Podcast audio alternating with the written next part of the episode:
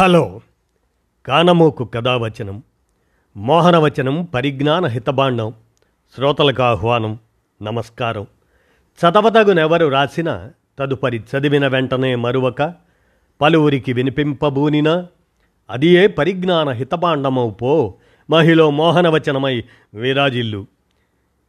పరిజ్ఞాన హితబాండం లక్ష్యం ప్రతివారీ సమాచార హక్కు ఆస్ఫూర్తితోనే ఇప్పుడు ద్రౌపది ముర్ము హృదయాంతరాళం ఆవిష్కరణ.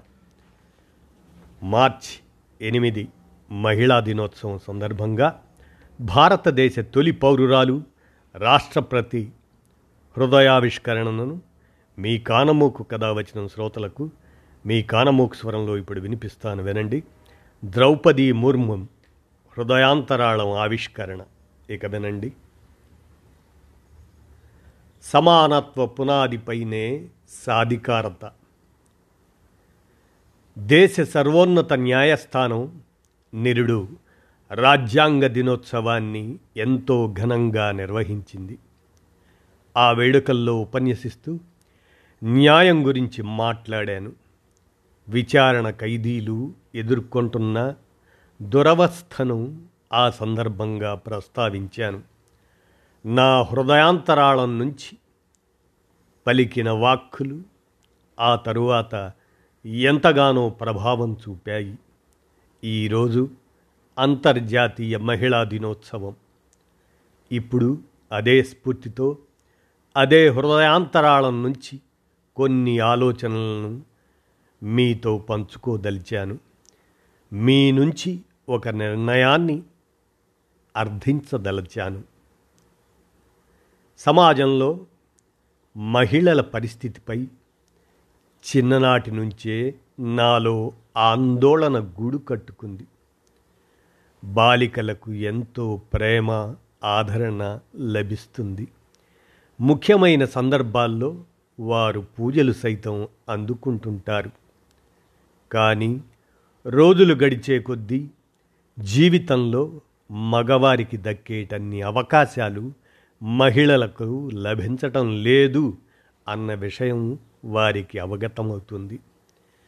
ప్రతి సందర్భంలోనూ తమ సహజ తెలివితేటలతో వ్యవహరిస్తూ కుటుంబంలోని ప్రతి ఒక్కరి బాగోగులను చూసుకుంటూ మహిళలు నీరాజనాలు అందుకుంటున్నారు. కానీ కుటుంబం నిర్ణయాల్లో చెప్పాలంటే తమ వ్యక్తిగత విషయాల్లోనూ వారి పాత్ర పరిమితంగానే ఉంటుంది. చదువు కోసం ఇంటి నుంచి అడుగు బయటపెట్టిన నేను ఆ తరువాత ఉపాధ్యాయురాలిగా సమాజ సేవకురాలిగా పనిచేశాను. ఆ సమయంలో సమాజంలో మహిళల పట్ల చిన్నచూపు ఉండటం నన్నెంతగానో ఆలోచింపజేసింది. చాలామంది వ్యక్తిగతంగా మహిళలను పురుషులతో సమానంగా చూస్తుంటారు.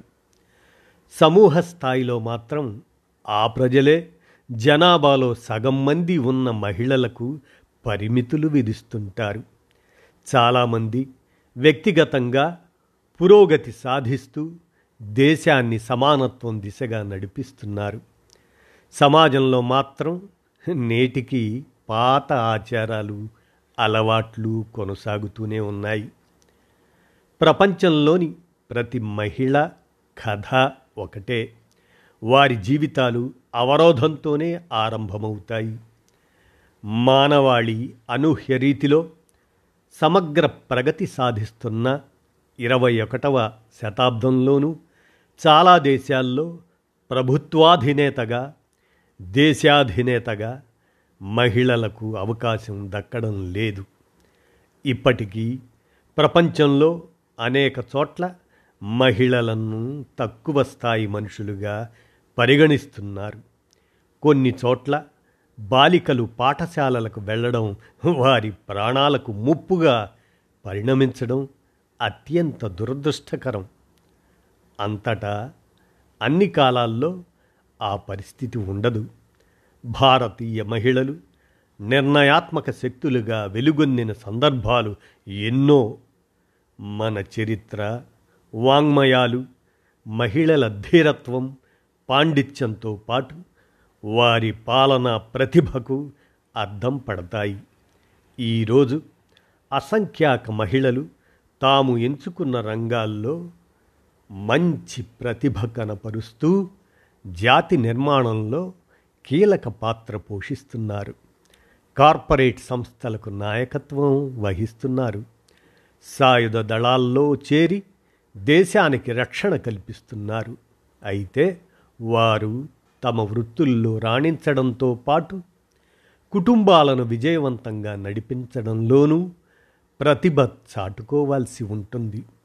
అలాగని వారు ఏనాడు ఈ విషయమై ఫిర్యాదు చేయరు. సమాజం నుంచి వారు ఆశించేది ఒక్కటే మరింతగా తమలో ఆత్మవిశ్వాసం నింపాలని. దేశవ్యాప్తంగా ఇప్పటికే అనేక స్నాతకోత్సవాల్లో పాల్గొన్నాను. అవకాశం ఇవ్వాలే గాని విద్యారంగంలో పురుషులను తలవన్నేలా మహిళలు మంచి ప్రతిభ చూపగలరని ఆయా సందర్భాల్లో గుర్తించాను.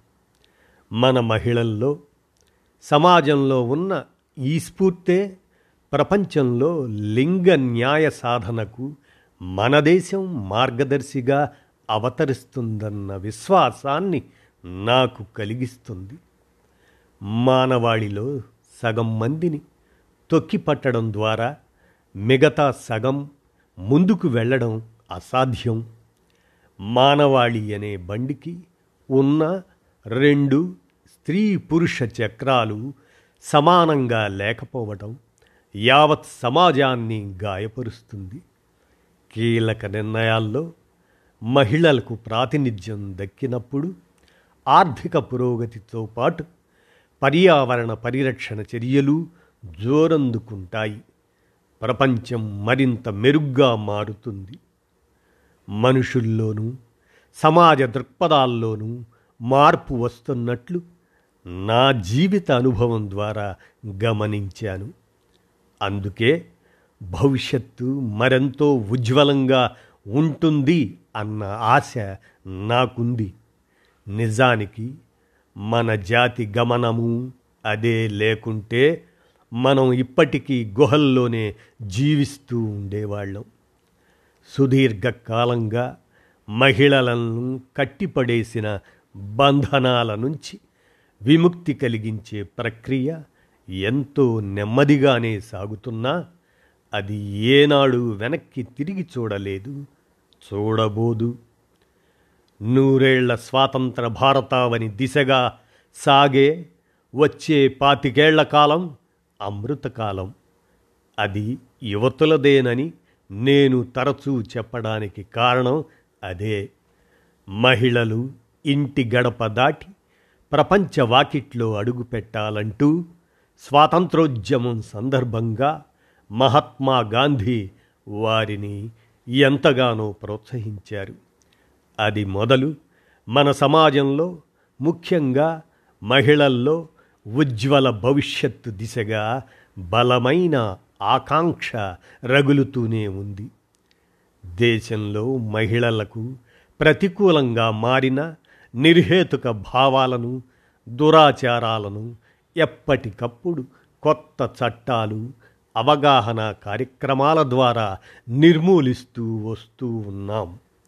ఇవి సత్ఫలితాలివ్వడం వల్లే నేడు పార్లమెంటులో మహిళా ప్రతినిధుల సంఖ్య గతంలో కన్నా పెరిగింది. ఈ మహిళా సాధికారత కారణంగానే ప్రపంచంలోనే అత్యంత పెద్ద ప్రజాస్వామ్య దేశానికి నేను రాష్ట్రపతి కాగలిగానని ప్రత్యేకంగా చెప్పాల్సిన అవసరం లేదు. మాతృత్వంలో ఉండే సహజ నాయకత్వ స్ఫూర్తికి ప్రోధి చేయడం ద్వారా మరింతగా లింగ సమానత్వాన్ని సాధించగలుగుతాం. మహిళలను నేరుగా సాధికారత వైపు నడిపించే బేటీ బచావో బేటీ పడావో ఇటువంటి కార్యక్రమాలతో ప్రభుత్వం సరైన దిశగా ముందుకు వెళ్తోంది. సమాజం అంటే మనుషుల సంగమం. అందులో సగం మంది మహిళలు. సమాజాన్ని ప్రగతి పదాన జోరుగా నడిపించే బాధ్యత మనలో ప్రతి ఒక్కరిపైన ఉంది. మీ ఇంటిలో పొరుగువారిలో పనిచేసే చోట్ల బాలికలు మహిళల మోములపై చిరునవ్వు తీసుకొచ్చే జీవితంలో వారు ముందడుగు వేసేందుకు అవకాశం కల్పించే ఒక్క మార్పు తీసుకురావడానికి అంకితం కావాలని మిమ్మల్ని అర్థిస్తున్నాను. నా హృదయాంతరాళం నుంచి మిమ్మల్ని నేను కోరేది అదొక్కటే. క్షేత్రస్థాయిలోని వివిధ నిర్ణయాత్మక వ్యవస్థల్లో మన మహిళల ప్రాతినిధ్యం ఆరోగ్యకర స్థాయిలోనే ఉంది. కానీ ఉన్నత స్థాయి వ్యవస్థలకు వెళ్ళే కొద్దీ వారి ప్రాతినిధ్యం అంతకంతకు పలుచగా ఉంటుంది. అధికార స్వామ్యంలో రాజకీయ న్యాయ వ్యవస్థల్లో కార్పొరేట్ ప్రపంచంలో ఇలా ఎక్కడ చూసినా ఇదే పరిస్థితి కనిపిస్తుంది. విద్యావంతులు అత్యధికంగా ఉన్న రాష్ట్రాల్లోనూ ఇదే వరవడి కొనసాగుతుంది. చదువు ఒక్కటే మహిళల ఆర్థిక రాజకీయ స్వావలంబనకు హామీ ఇవ్వడం అలా అని దాన్ని బట్టి మనకు అర్థమవుతుంది. ఈ పరిస్థితిని మార్చాలంటే ముందు దృక్పథాల్లో మార్పు రావాలి అని నేను బలంగా నమ్ముతాను. మహిళల పట్ల సమాజంలో లోతుగా పాతుకుపోయిన ఇలాంటి నిర్హేతుకమైన అభిప్రాయాలను పారదోలడం తద్వారానే శాంతియుతమైన ప్రగతిదాయకమైన సమాజ స్థాపన సుసాధ్యమవుతుంది అని ద్రౌపది ముర్ము హృదయాంతరాళం ఆవిష్కరణను భారతదేశ తొలి పౌరురాలు రాష్ట్రపతి హృదయ ఆవిష్కరణను మీ కానమోకు కథావచనం శ్రోతలకు మీ కానమోకు స్వరంలో వినిపించాను. విన్నారుగా? ధన్యవాదాలు.